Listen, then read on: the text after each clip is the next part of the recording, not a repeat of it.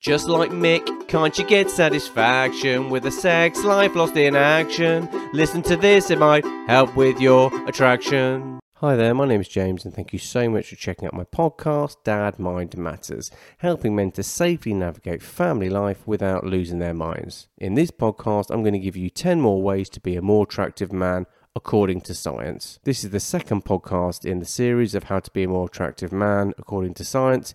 If you'd like to watch the first one, please check out the link in the podcast episode description. I set up this podcast because I wanted to create an online community that generally supports parents, specifically dads, and specifically dads like myself who often struggle with their mental health. If that sounds like something you'd like to support, please follow my podcast or if you're watching this on my YouTube channel, please hit subscribe. Tip number one don't use pickup lines, they don't work. The best thing you can do, I think, if you're trying to be more attractive, you're trying to meet women, is just be yourself. Just be as authentic as you can be. If you try to be something you're not, you'll be found out and probably made to look pretty stupid. The worst thing that can happen if you try and ask out someone that you fancy or you approach someone in a bar is you get it wrong, you make a bit of a hash of things, and you look stupid. Well, actually, oddly, the more vulnerable and honest you are, probably the better better you'll do, the better you'll come across. I don't think I've ever heard of a successful situation where a, when a pickup line has actually worked. So my advice, just shelve it. Be yourself. If they don't like who you are, then you've just saved yourself a lot of stress and hassle. Tip number 12, get a dog. That said, I would only get a dog if you're actually planning on getting a dog. It's a very expensive,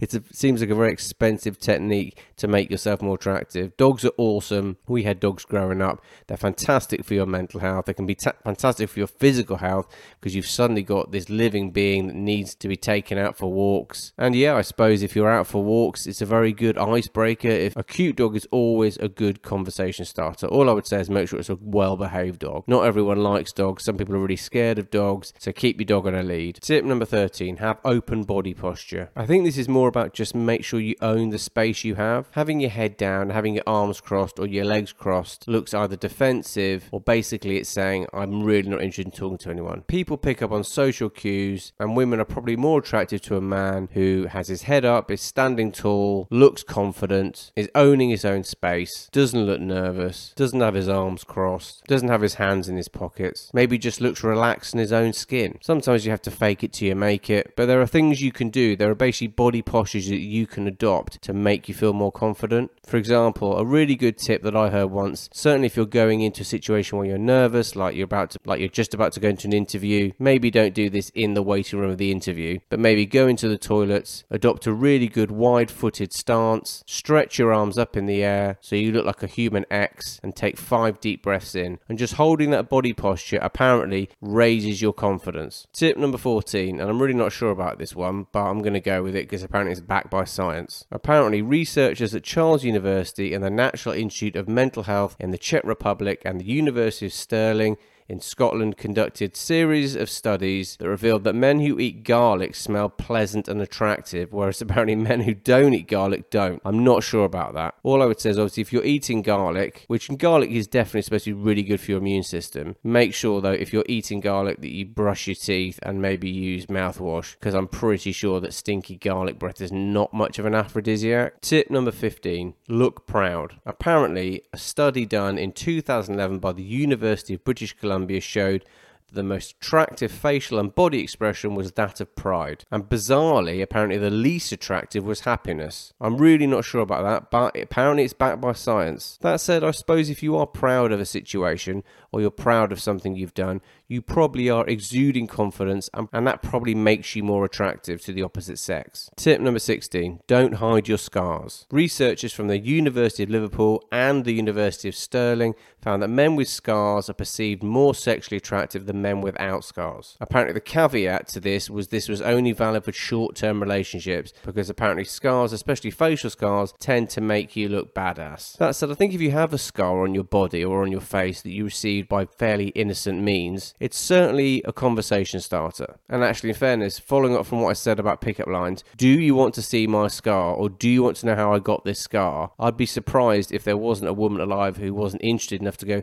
yeah, go on then, how did you get that scar? So that might be a really good way in. Tip number 17 do some volunteer work. Apparently, there are lots of studies that show that women are much more attracted to men who give up their time and volunteer for good causes. In various studies done in universities, it was found that women find men who volunteer much sexier and more desirable for a long term relationship compared to men who don't volunteer. It makes sense, really, doesn't it? If someone is prepared to give up their time to support a cause or help someone that needs their help, it's a positive trait, isn't it? Basically, kindness. Kindness is never going to be boring, and it's certainly going to be something that you would think is a big tick in the box if you're looking for a long term relationship. Tip number 18 walk confidently. As well as looking proud, another physical thing you can do is perfect your stance. Apparently, women love a man who looks confident, stands confidently, and walks with confidence. Having self confidence is basically one of the first things that people will notice about you. According to R. Don Steele, who is the author of Body Language Secrets, a guide during courtship and dating,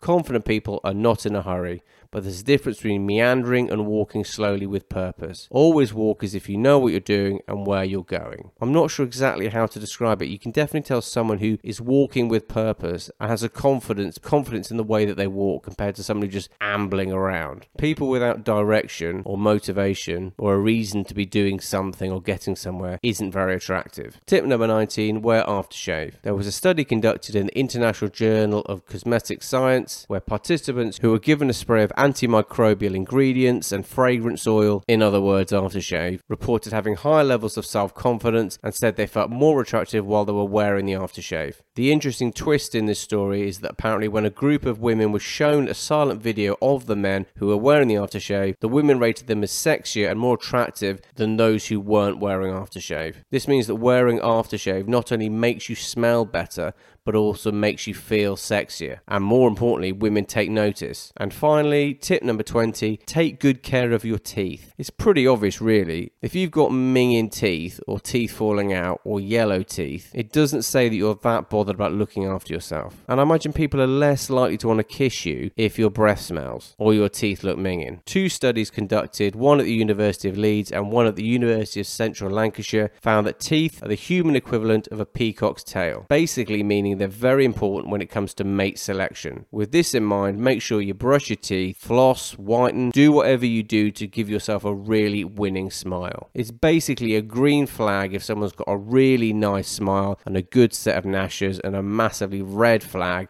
if they don't. I really hope you got some of this podcast. And as I said, if you want to watch part one of this, how to make yourself more attractive to women, please click the link in the podcast description. I've recently just written a book called First Time Dad that's available on Amazon. It's a 42 week guide to pregnancy to help dads look after their mental health and help them support their partner to the best of their ability. If you'd like a completely free digital copy of the book and you have a Gmail account, just put your Gmail account in the comments section and I'll happily send you a digital version of it. All I would ask is that you leave me an honest review on Amazon once you've had a chance to take a look at it. And out of all the tips mentioned, was there one particular tip that resonated with you? Or for any women or girlfriends watching, what is it that you find most attractive in a man or your partner or your husband? I hope wherever you are on the world, you're okay. Take care. Dad Mind Matters, helping men safely navigate family life without losing their minds.